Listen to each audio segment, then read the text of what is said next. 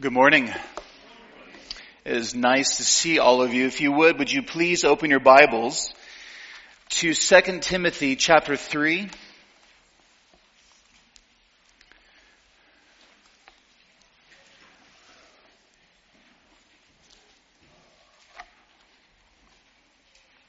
So as you're turning to 2 Timothy 3, if you need a Bible, we'd love to get one in your hands. Please raise your hand and we'll get one to you soon. While you're turning to 2 Timothy 3, a few announcements to reiterate what uh, Caleb has already told us. Number one, this evening at 6 p.m., we are having a joint worship and prayer service with about six other churches in town. Mountain View, Flag Bible, Grace, uh, North Phoenix, to replant in town, and Calvary Bible, and us. So six churches is at Flag Bible. 6 p.m. to 7.15. We'd love for you to come out and join us. It's an evening of worship. Each of the senior pastors of the churches in town will be leading in brief prayer on different topics at different points through the evening. So we'd love to see you come out and, and be there as we worship the Lord as, as the church and Flagstaff. Also, just by way of reminder, second service, we have adult Sunday school, and Jeff Newman's going to be teaching on serving from scripture. And I encourage you to go, go to that. Well, we are continuing our series called Ecclesia this morning. On this Palm Sunday, we're continuing our Ecclesia series. And this series is being concerned with what the Bible says about features of a faithful church. What does Jesus, by His Spirit, communicate in the Bible of what it means to be us? Why are we gathering to do this? What's the significance of this week in, week out, and more? And in this series, this is the 11th message, and in the past three weeks, we have focused in on the doctrine of preaching. We spent two weeks in this same text, the end of 2 Timothy and into 2 Timothy 4, looking at what the Bible says about the centrality of preaching and the role of preachers in the life of a congregation, and the congregation's response to the word preached to them, we began to look at last week, and we're looking again at this week.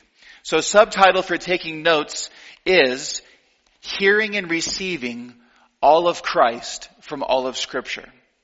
So with that said, if you would join me in verse 1 of 2 Timothy 3 1. I'm going to read verses 1 through 7 to set the word before us, pray, and we will jump into the message this morning.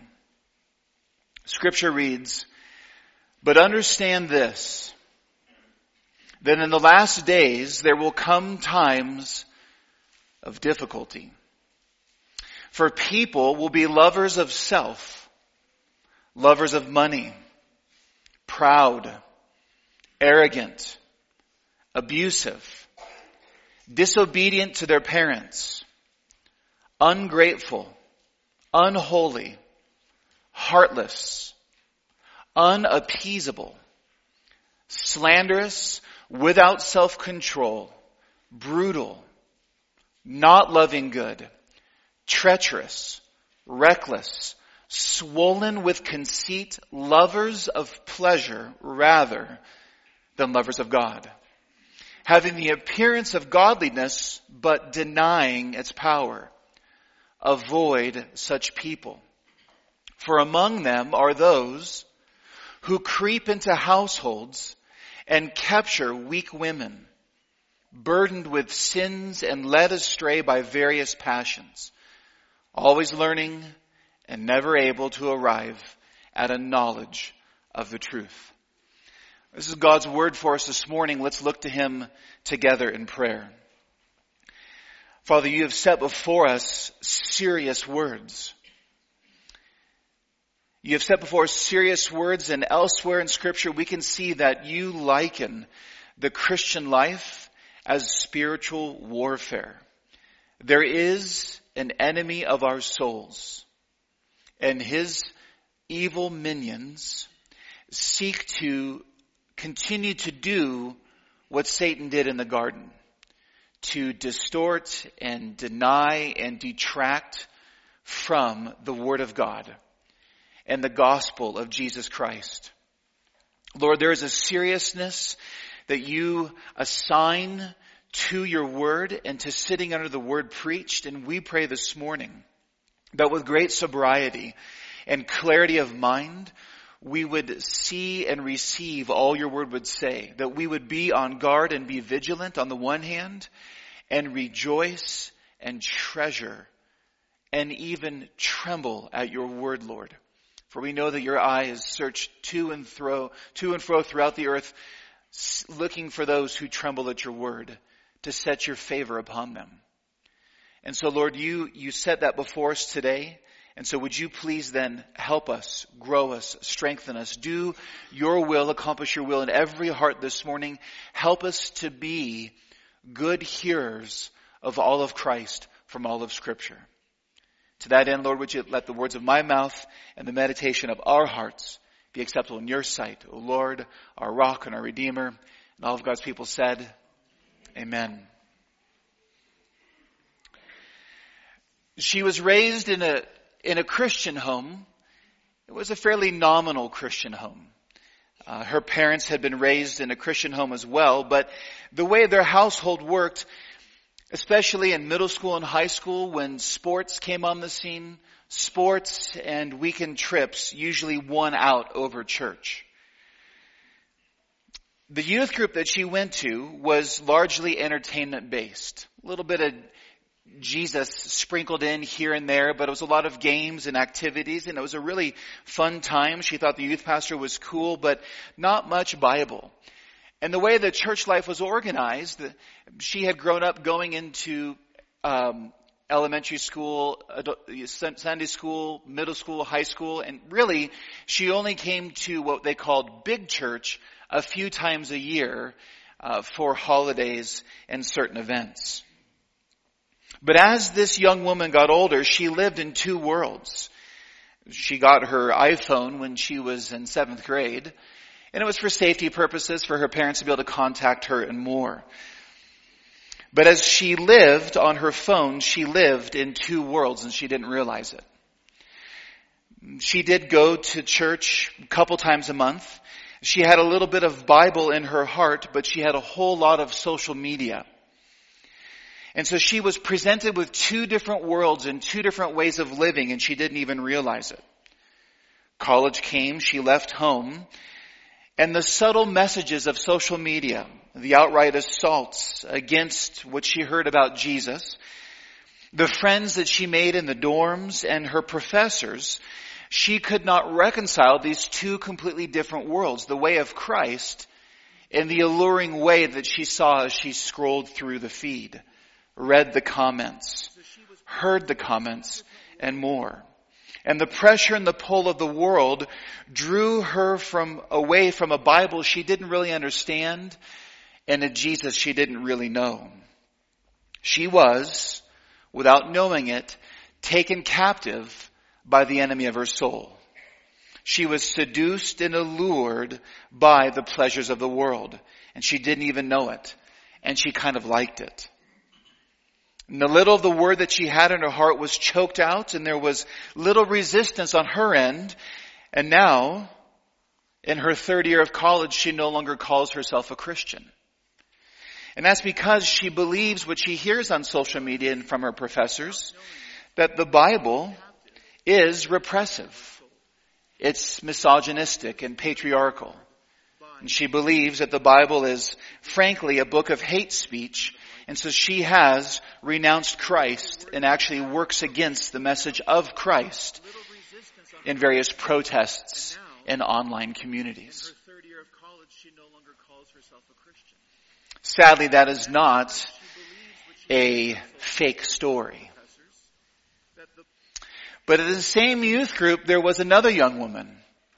Similar upbringing, but in this case, her parents made life in the local church centered to the life of their family. They made decisions about their family life that made sure that they knew that church was the primary centerpiece of how they organized their lives. She too was given an iPhone. She too had social media accounts, but her parents were involved in her social media diet. There were certain forms of media she was not allowed to engage in.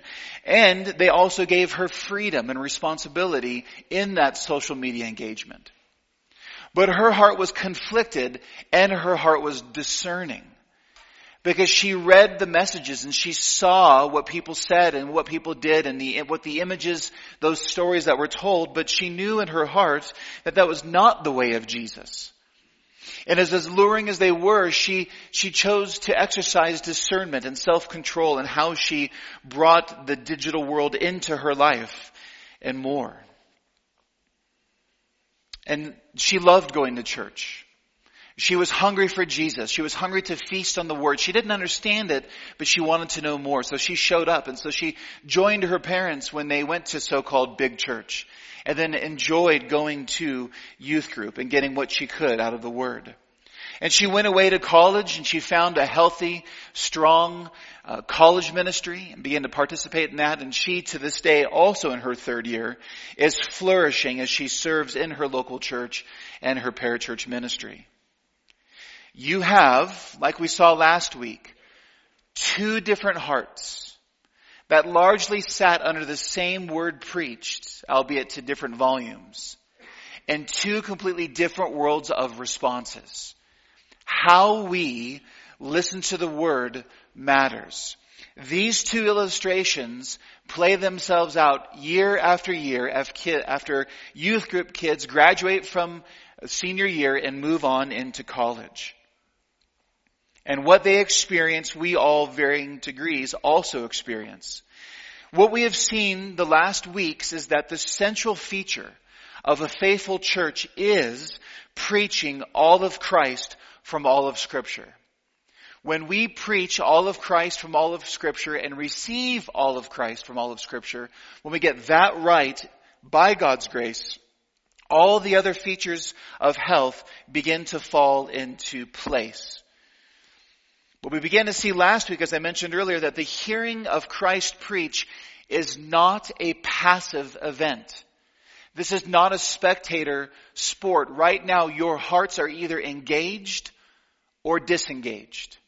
Your hearts are riveted to hear Christ in the truth of His Word, or your heart is distracted and waiting for the message to be over. How we hear matters. And we saw last week that the condition of our heart conditions how we receive Christ preached. Well, this morning we're looking at one more text that warns us of what is coming against us and against the preached word, and therefore we must be on guard against. Last time we looked at dull hearing and dull hearts more of how the circumstances of our lives can adjust or affect the state of our heart this morning is looking what can happen from the outside in. And so if you're taking notes, there's four points this morning as we look at these verses here in 2 Timothy chapter 3. The first point is this. We live in a culture that works against the preaching of Christ. We live in a culture that works against the preaching of Christ. And for that we'll look at a few different verses in our text at hand. And after we see that we live in a culture that works against the preaching of Christ, we will then move to number two. There are enemies of your soul that seek to creep into your heart and steal Christ. There are enemies of your soul that seek to creep into your heart and steal Christ. And we will focus on verse 6 to see that. And then for point number three, delete digital creepers. delete digital creepers. And then we will close our time with point number four. The antidote to those who creep into hearts is the preached word. The antidote to those who creep into preached hearts, or into hearts is the preached word. So let's, let's move into our text. Point number one, we live in a culture that works against the preaching of the word, the preaching of Christ. Look at verse 1 here in 2 Timothy. We're going to look at a few different passages, a couple that we've already seen. 2 Timothy 3 1. But understand this in the last days, there will come times of difficulty. In the last days, there will come times of difficulty. And know that for Paul in the New Testament, the last days began with Christ's resurrection, but still await that consummation of Christ's return. We are in those difficult last days. If you skip down to verses 12 and 13, listen to this.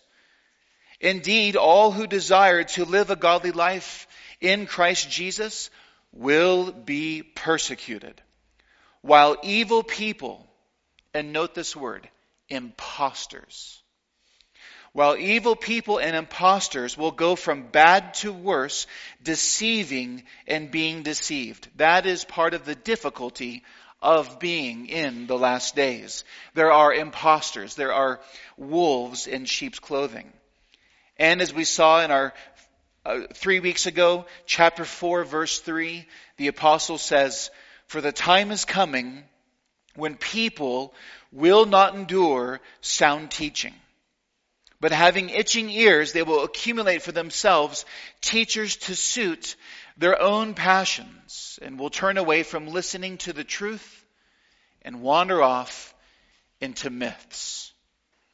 We live in a culture that works against the preaching of the word. There are impostors and there are people who no longer want healthy preaching of the word, but rather want to gather for themselves teachers and preachers who will say what they want to hear, which is not all of Christ and all of his demands from all of Scripture. We live in perilous times. And we live in times where, to quote Neil Postman, we amuse ourselves to death. We live in times where people are amusing themselves to death. Verse 1 spoke of times of difficulty. Verse 12 spoke, speaks of persecution for those who want to follow Jesus, live like Jesus, obey Jesus. And verse 13 speaks of the wolves in sheep's clothing, the impostors, who want to distort the gospel of Jesus Christ, to deny the word of God, to detract from all the truth of the Bible. And then down in verses 4, 3 and 4, we're reminded, in chapter 4, verses 3 and 4, we're reminded again that people will not endure healthy preaching. They won't want the Word of God, and yet they'll still do church. That's the strange reality of Paul's logic in this passage is they still want teachers, they still want preachers, they just want preachers to, who will endorse their passions and sins. That's what that strange itching ears comment means. So there's gonna, they're gonna build churches and put preachers in place who are gonna call sin beautiful and righteousness strange. And the point I want to highlight as we talk about being in difficult times is there's cultural commentators, there's brothers and sisters in Christ who, who look out and, and recognize that we now, in America, since the year 2014, have moved into a negative culture. It's been argued that from 1994 and before, that the secular society was largely welcoming for the most part to Christianity. In other words, there was social capital that you had from going to church and claiming to be a Christian. It helped you get voted into office. And uh, there was, to, to, to lessening degrees, uh, Christian morals, so to speak, among media and shows. But since 2014 and the Obergefell ruling, the next day, the cultural elites, and we're talking about Washington, D.C. and politics. We're talking about all of um, theater and more and shows and movies in Hollywood and Silicon Valley and social media, we have moved into a culture that is actively and openly hostile to biblical Christianity. And you have to recognize that. We cannot sleep on this. It's no longer neutral ground that social media, politicians, and shows are all actively, movies and films and series are openly hostile or subtly subversive to what Jesus teaches about human dignity, human life, and everything in between. What's wrong with the world, what's making the world right, and where the world is going. That Jesus Christ, His blood shed on the cross for our sins, His valiant resurrection conquering Satan from the dead and more is rejected. And the nucleus, the, the atoms that make up the building blocks of society, the, the Christian home, as it were, it's, that's what's under direct assault. This is our context. We live in a world that works against the preaching of the word, and it's in this context that Paul tells Timothy 2,000 years ago to unflinchingly preach the word. That's what we'll see at the end of the message in the beginning of chapter 4, and we've looked at it a few weeks ago. To unflinchingly preach all of Christ and all of his commands from all of the Bible. We're turning our attention to the environment now in which you hear the word preached. We live in a world where there is a strong gravitational pull, overtly and covertly, to draw your heart away from sitting under Christ preached from all of His Word, or to distort and detract from all of Christ and all of his word. It reminds me if you've, if you've ever read Screwtape Letters written by C.S. Lewis, a brilliant fable of a senior demon speaking to a younger demon about how to work against their enemy, in this case, Christians. And one of the main things in Screwtape Letters is so long as you can keep the Christians doubting the scientific validity of the Bible, when C.S. Lewis wrote this a long time ago, or if you can keep them distracted and amusing themselves to death, that's sufficient. They don't need to outright verbally deny Jesus, but if you can distract their hearts and dilute the Word of God, that is sufficient for Satan to accomplish his purposes. So we need to be clear eyed about this moment right now and why Jesus ordains and commands that the preaching of Him from all the Bible is the central feature, not the only feature, but the centerpiece of why we gather and do this. But what are the difficulties that we find ourselves in? Well, that's where we turn to verse 2 and 3 and 4 and more. Listen. What are these difficult times? What do the imposters look like? What will people become like? What are the characteristics and traits? What did I look like before I came to Christ and you? What is an unrestrained heart not governed and believing in the gospel of Jesus Christ? Verse 2 tells us, For people will be lovers of self lovers of money, proud, arrogant, abusive, disobedient to their parents, ungrateful, unholy, heartless, unappeasable, slanderous, without self control, brutal, not loving good, treacherous, reckless, swollen with conceit lovers of pleasure rather than lovers of God, having the appearance of godliness, but denying its power. Paul lists 19 traits that are literally anti-Christ. Exactly none of those traits, of those 19, have an appearance of godliness. None of those are the ways of Jesus. None of those are the ways of the Christian. None of those are the qualifications for the office of elder or deacon. None of those exhibit the fruit of the Spirit. None of those exhibit humility. They are all the antithesis of who Jesus is. And that is what, left to ourselves, people become.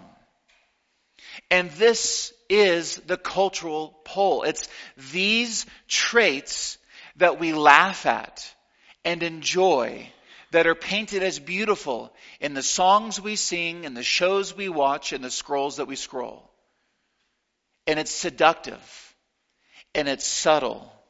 It's overt and it's covert. This is the cultural pull against us. This is what the world preaches. The world says, be like this because this is okay. No need to repent of these things. The message is that sin is right and sin is beautiful. That is what is preached. And there was no need for Jesus to go to the cross and to atone for these very sins because they don't need atonement. You shouldn't feel guilty about those things, the world says. Don't feel shame or remorse. David Wells has defined worldliness as whatever makes sin look normal and righteousness seem strange. Whatever makes sin look normal and righteousness seem strange. We live in a world where masculine men is strange and feminine women are strange. And marrying young and having many kids, that's strange. Being devoted to church, that's strange. Because those are the ways of Christ and more, whatever makes sin look normal and righteousness seem strange is worldliness, not godliness. And we live in that world that says that sin is beautiful, it is endearing, and it's worthy of celebrating and flying that flag. For every message of Jesus preached, the world has a counter message to try to confuse you, to seduce you, to throw you off course. And the world has the same message that it's always had the message of Satan to Eve in the garden. Did God really say, You will not surely die? You will become like God if you disobey him. Scripture has warned us last week about being dull of hearing, but this week we are being warned of the relentless and subtly seductive false preaching of the world to pull us away from all of Christ, preach from all of Scripture, and to dilute our souls with all that is anti-Christ. Again, people will be lovers of self, lovers of money, proud, arrogant, abusive, disobedient to their parents, ungrateful, unholy, heartless, unappeasable, slanderous, without self-control, brutal, not loving good, treacherous, reckless, swollen with conceit, lovers of pleasure rather than lovers of God, having the appearance of godliness, but denying its power. Somehow, in all those ways, being swollen with conceit and unappeasable and slanderous and disobedient to your parents is all going to be under the guise of looking godly. The part of the hypocrisy and hiddenness of Satan is he doesn't walk around in a red unitard with a, porch, with a pitchfork. Right? He masquerades as an angel of light. So the ways of Satan aren't overtly wrong when you first look at it. At first you go, maybe this seems right. This seems wise. This seems. All of these traits are normalized and they all boil down to counterfeit love, where people ultimately love pleasure over loving God. And we saw last time how, how Moses counted all the riches and pleasures of Egypt and rather the, the reproach of Christ greater wealth than all of those things. You see, in loving God is the ultimate source of pleasure and joy. It's at His right hand that there are pleasures forevermore. And yet the world thinks that God is a killjoy and not a give joy. And so people are lovers of pleasure rather than lovers of God. And so what does verse 5 tell us at the end? Avoid such people. Why would Scripture say that? Well, 1 Corinthians 15:33. 1 Corinthians 15:33 says, "Do not be deceived." Which means we can be deceived on this point. Bad company ruins good morals. So the idea is that if I spend most of my time with people who are characterized by this, that bad company ruins the good morals of Jesus in my life. The gravitational pull, because of remaining sin in my life and temptation to sin, is going to pull me into living that way rather than the way of Christ. Bad company ruins good morals. Now, don't mishear this to say that we need to go become monks and hermits and recluse from the world. We're in the world but not of it. This is part of what it means to not be of the world. But what I want to draw to our attention when Paul says avoid such people, there's more than avoidance that needs to happen.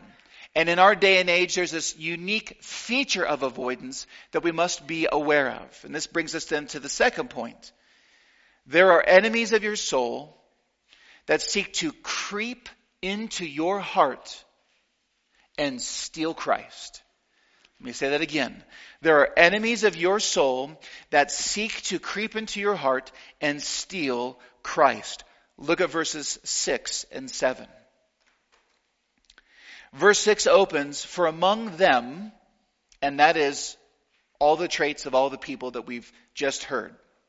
From among them are those who creep into households and capture weak women, burdened with sins and led astray by various passions, always learning, never able to arrive at a knowledge of the truth.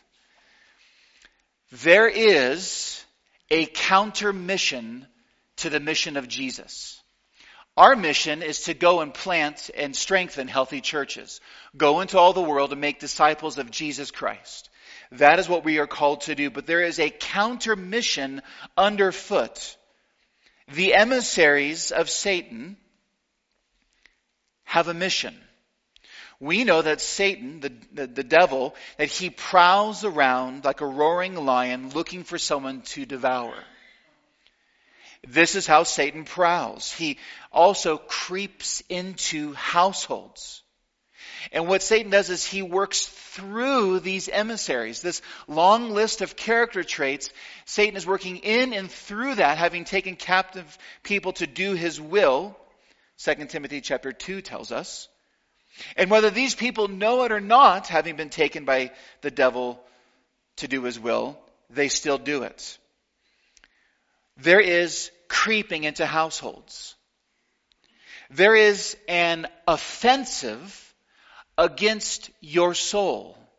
There is a spiritual war for your eternal state. There is a war against your soul, your family's soul, your kid's soul, your grandparents' soul, your spouse's soul, your, fr- your church's soul. There is a war against our souls that seeks to root out, to plunder and pillage the preached word of Christ. And that's, that war is overt and covert, and it's a battle against supremacy. Satan wants supremacy, his false word and false ways in our hearts but Jesus is to have supremacy. And Jesus has supremacy through his word preached from all of Scripture into our hearts. The command down in chapter 4 is to preach the word. But the danger we saw is that people, rather than feasting on the word, will reject it. Remember the itching ears we heard about a few moments ago? And the mission of these emissaries of Satan, look at verse 6. For among them there are those who creep. The word is worm. It's literally a, a bug burrowing and eating its way in through the walls and floorboards of your home to get into your house. That is the imagery. That there are people who actively, intentionally, willfully creep or worm their way into households. It's secretly, it's seductively, it's subtly slipping into homes. Usually it's a, a knock and we open the door. There's an agenda that is hidden behind charm. There's an agenda hidden behind attractiveness. There's an agenda hidden behind emotions that play on the way that we feel. Plausible words and plausible arguments that sound like one thing, but mean something else. In other words, these creepers endear themselves so that we let them in without any defenses up or archers on the wall. Remember, Satan disguises himself as an angel of light. That's 2 Corinthians 11:14. So he's going to look handsome, he's going to look endearing, he's going to look like somebody that we want to follow and listen to. And the text says that these people whom we are to avoid are on the offensive. So we can stay away, but they are creeping into households to do what? Capture people. Do you see that word in your Bible? For among them are those who creep into households to capture weak women, and we will come to that. But that means that there is an agenda, there is an aim to enslave you, to shackle you, to burden you, to lead you astray from Jesus. Similar to what we saw last week about the parable of the soils, to come in and snatch away the seed of the preached word from the soil of your heart. They want to capture people. And what we see is that they prey upon a certain type of person. And so our text says weak women. Maybe you have a translation that says gullible women or little women. You see, what was being said here by Paul is this is a sharp rebuke. And it carries the idea of being immature. So literally in the Greek, it's little woman, like a, like a toddler. But it's not a commentary that, co- that, that little lady, toddlers, are bad. It's saying that adult women who have the senses and maturity, the childishness of a toddler, who are gullible and undiscerning, that's the rebuke. Similar to what we heard of last week about being dull of hearing.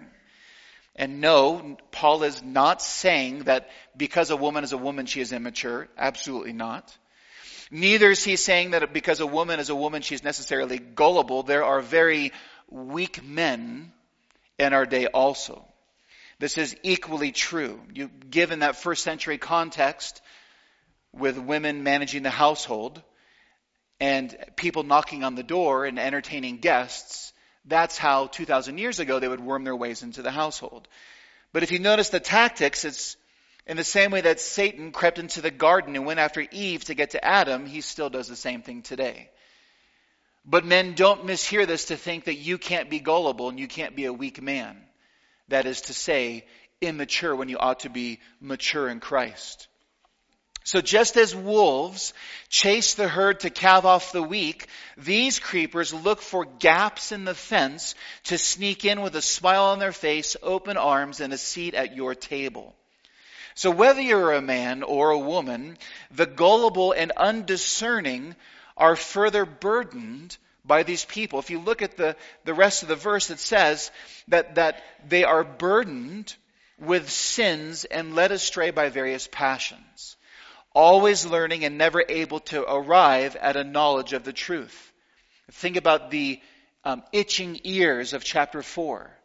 They still go to church, they still listen to the preaching, they still hear something that's kind of Christianish. Maybe there's uh, Bible and then self help or whatever it is. So they're always learning, but they're never able to arrive at the knowledge of the truth. These gullible people are dull of hearing. Satan goes after a certain type of church person. And like we saw last week in Hebrews 5, they're dull of hearing because their powers of discernment have not been trained by constant use to distinguish good from evil. So when it says they're burdened by sins and led astray by various passions, they're weighed down by sin rather than casting them off to Christ and letting the blood of Christ cleanse them from all unrighteousness. They carry their burdens and they maybe entertain their sins. They know it's bad, they have guilt and shame, but they like the sin more than Christ, and so they are burdened. They carry it. They don't have Christ's light yoke upon them. They have their own heavy burden and they keep it.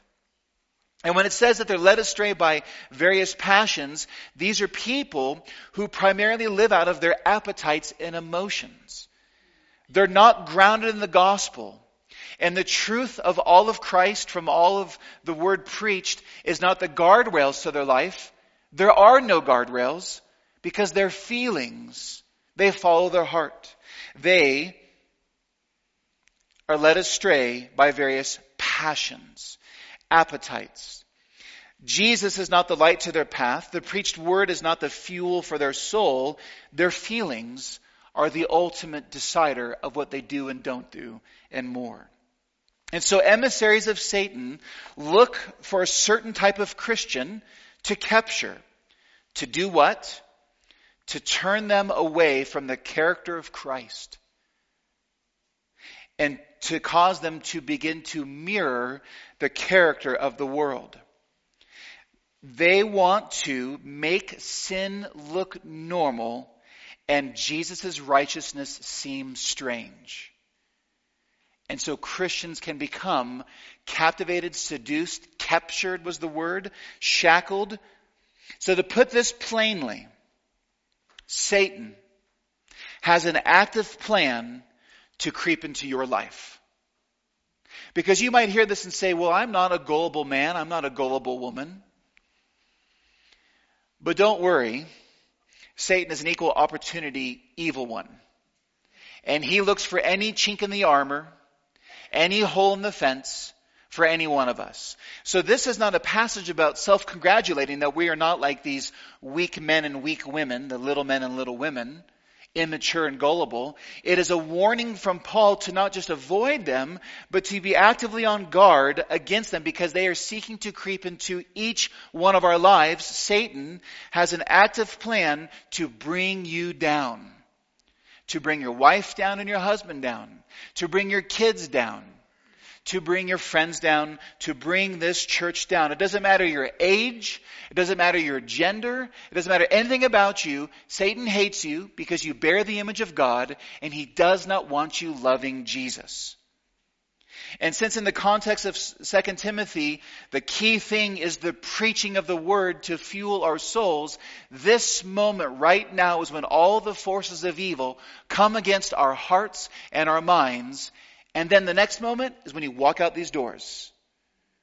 As if Satan stands there to reach into the pocket of your heart and pull out the word. We must be on guard. Our passage indicates his aim is to get you away from the word of Christ, the character of Christ, to get you away from the preached word. Be sure that if preaching all of Christ from all of Scripture is the central feature of a faithful church, then he brings churches down and Christians down by leveling his direct assault against our hearts. But Paul says this 2,000 years ago. I have a question. What is the primary way today, 2022, that creepers creep into our hearts? What is the primary way creepers creep into our hearts, our homes, and our churches today? The screens in your life. And so point number three, delete digital creepers. Now let me make my case, but I know that you already intuitively know it's true. Numbers are hard to come by, but, and they're strongly skewed by generation. The younger you are, the more screen time you imbibe and you eat. But on average, people consume four hours of media a day. It could be ESPN and the commercials on ESPN. It could be whatever your news source is and how you access that news source. But the four hours of media is primarily binging on Hulu and Amazon Prime and Netflix and Facebook and TikTok and Twitter and Instagram and whatever else I forgot and whatever else is new. Four hours a day. And for Gen Z, right, so our teenagers, nine hours a day. And this is not talking about you working in front of a screen or doing in front of a screen for school. This is talking about the average American and the time that we now spend in social media. And for many people, most of us, the four hours a day spans the whole day in microdoses, picking up our phones on average once or twice every few minutes. And this doesn't account for the fact that many people, especially younger people, will put Netflix on, put the show on, and then get their phone and do two screens at once, if not more. By the way, you can go to the settings of your iPhone and you can scroll in settings to screen time and it'll tell you exactly how much time you spend on your screen and where you spend it. And the studies have shown two years ago that people were spending seven hours with their iPhones on each day. So what this means, if we go with the four hours, that means that on average, 28 hours per week over one full day is dedicated to passively and mindlessly listening to the pundits on YouTube, soaking in social media, binge watching the show. 28 hours a week, that's equivalent to three work days. That's 60 days a year dedicated to scrolling on our screens. Or two full months of Facebook, Snapchat, Instagram, YouTube, TikTok, Twitter, podcasts, all of those things, whatever your choice is. And under the guise of entertainment, we passively soak in the views and the attitudes from whatever, whatever show you're watching right now to whatever influences you're following. We passively soak in that it's okay to be lovers of self, lovers of money, proud, arrogant, abusive, disobedient to their parents, ungrateful, unholy, heartless, unappeasable, slanderous, without self-control, brutal, not loving good, treacherous, reckless, swollen with conceit, lovers of pleasure rather than lovers of God, having an appearance of godliness, but denying its power. For Hollywood, it's normalizing sin by endearing our hearts to the characters who we become friends with on the screens. We root for them. We cry for them. And their sin becomes normal to us. Yes, I hear what Jesus says about gender, sexuality, marriage, but these are heroes. These are my friends that I'm watching. And we passively engage in these stories and become desensitized and think that this sin is actually okay. These people get a pass. Jesus' blood was not shed for this, this sin. So Hollywood normalizes sin um, covertly and overtly by endearing us to the people. And for Silicon Valley, it's the algorithm. Have you watched the documentary Social Dilemma? It's the algorithm that is designed that, that knows how long and how fast you scroll on certain images and the hashtags to those images to then populate your feed with more of those images. And it's, we've, there's trials at the, the Senate in front of the House about how they, they um, build in the soul more hate and division. Have you looked at our culture lately? 60 days a year, what does that do to your soul? Now consider church. Many faithful Christians go to church on average three times a month. That's a very small percentage. Most go one or two times a month, um, those who claim to be Christians. Most faithful Christians go to church three times a month, and in reformed circles such as ours, sermons tend to be 45 to 55 minutes, over an hour. I preach 50. And if you even factor in the entire hour and a half service together, and a small subset goes to adult Sunday school, comes to Wednesday nights, goes to both of my classes. Some of you are in home fellowships, and a smaller subset will also listen to sermons and, and, and podcasts on biblical truth throughout the week. But we're going with averages. So hearing all of Christ preached from all of Scripture even from a whole service, the songs we sing, the prayers we pray, the communion we take, that works out to a total of four and a half hours. Four and a half hours of gathered worship a month. Versus 120 hours of social media and Netflix. 120 hours versus four and a half hours. Why do I have a conviction of preaching long sermons? Because I know that I'm preaching against what you passively take in, and even in my own soul, what I passively take in during the week. That's why we need long, strong sermons. That's why your elders have put together Sunday school and midweek and more. That works out to one hour of Jesus per week versus 30 hours a week on average. Allowing for creepers to creep into our hearts and homes and undo and dilute Jesus in our lives. Now those are generic numbers.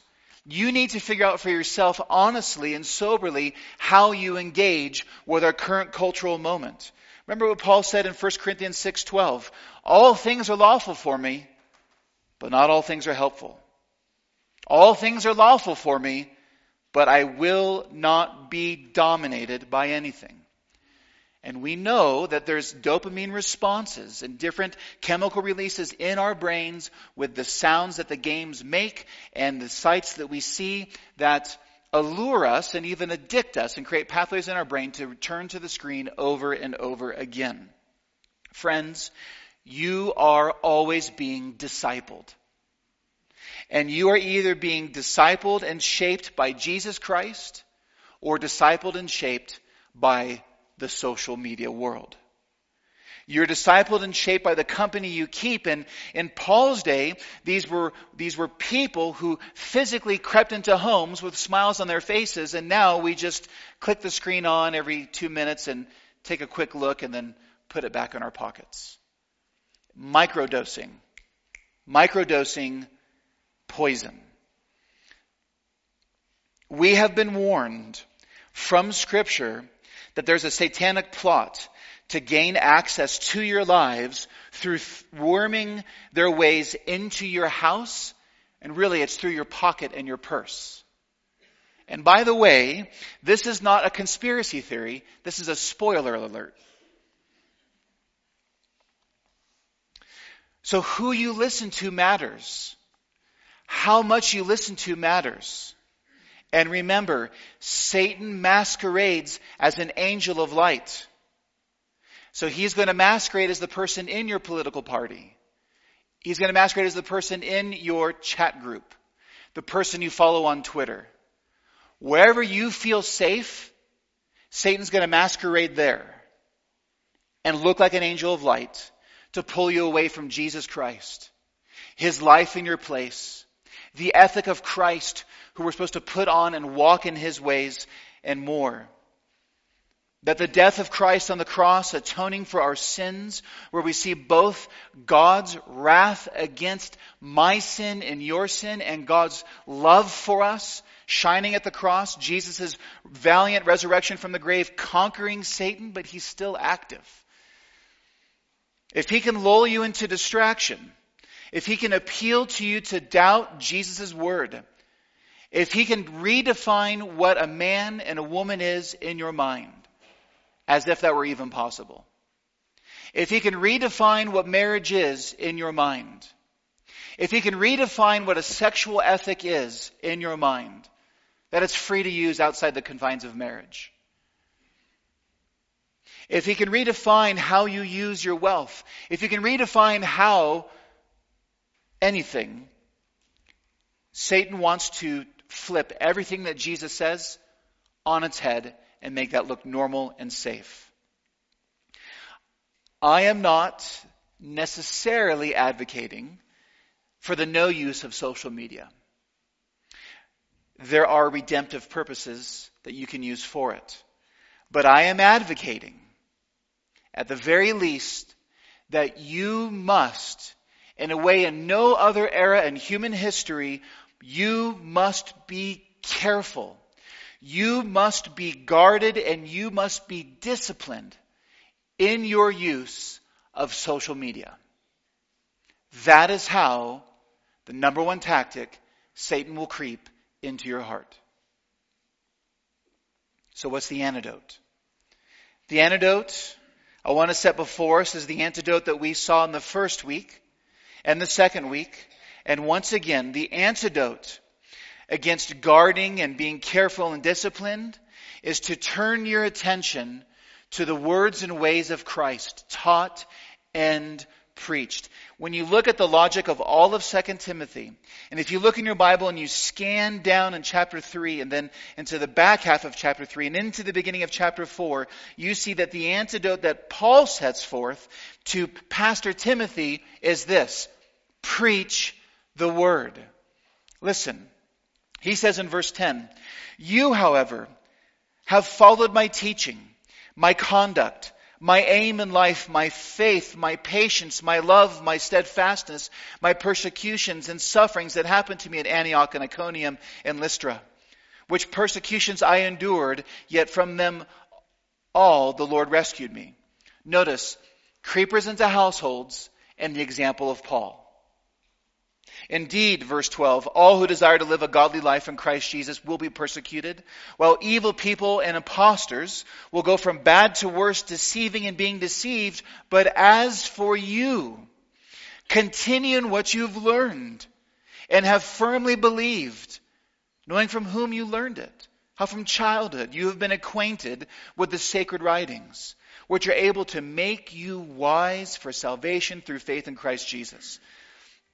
All scripture is breathed out by God and profitable for teaching, for reproof, for correction, for training in righteousness, so that the man of God may be complete, equipped for every good work. I charge you in the presence of God and of Christ Jesus, who is to judge the living and the dead, and by Jesus' appearing and Jesus' kingdom, preach the word.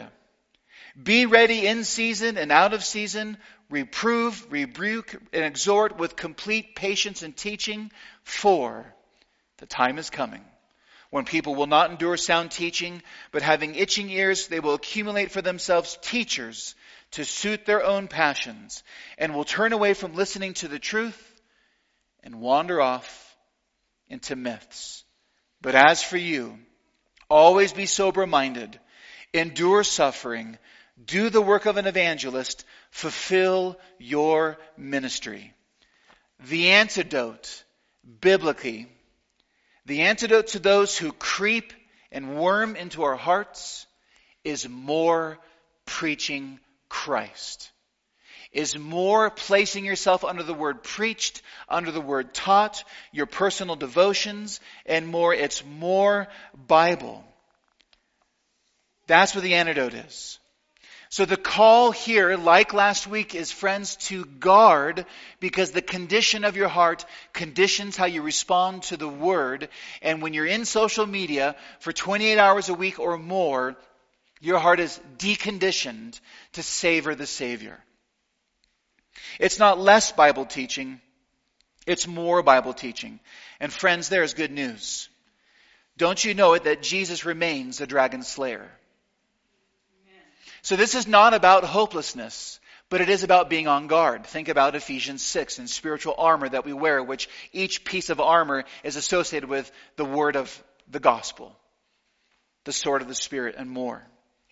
Maybe you hear these words and, and you hear these words about all these attributes of loving self and, and, and, and more. You, you hear about loving pleasure more than loving God. And maybe right now the Spirit of God is, is piercing your soul saying, that is you. Know then, there is a cross upon which God the Son hung to atone for your sins and save you. You can be freed from all of those sins, all of the sins that burden you down, the guilt and the shame that you feel, the fear that you're racked with, and more. You can't out sin Christ's grace. And this is a message, not just of warning, but an appeal. It's a beckoning of you to turn from those ways of the world and turn to the way of Christ, which is life and life everlasting. If you don't know Jesus, repent Cry out to Him, Lord, I am yours. Save me. And place yourself in this family sitting under the word preached. And maybe for all of us, this is a splash of cold water to our face to be on guard and vigilant. Guard your heart with all vigilance, for from it flow the well springs of life. How much more when Solomon said that is that true for us now in this day? And so when we think about the centrality of the preached word in the life of a faithful church, faithful Christians, we are on guard with sword and shield and helmet and breastplate and the cleats of righteousness, all fitted with the gospel to guard against what the world says and more. Are you dressed for battle? Are you ready to preach the gospel of Christ, to see lost people saved, and to let the word of Christ preached in your heart reverberate among us to help each other know and follow Jesus. That's the glorious privilege He has given us as followers of Jesus. This is not a hopeless message. This is an only hopeful message because Jesus is reigning. So friends, be on guard. Be sober minded. The victory is already won. So we operate out of a place of victory and triumph. But the enemy is prowling. And so let's guard each other. Amen? Amen? Lord, we thank you for your word. We thank you for your grace. We thank you that your word is the sword of the Spirit, and your intention, Lord, is that you would be heralded from all the Bible to outfit our souls with all that we need to not only be like Jesus, but to help other people know and follow Jesus. So, Lord, would you do that in us, we pray, in Jesus' name. Friends, please stand for the singing of this song, and then one of the elders will come up in a few moments to lead us to the Lord's table. Let's sing, Whatever My God Ordains is Right.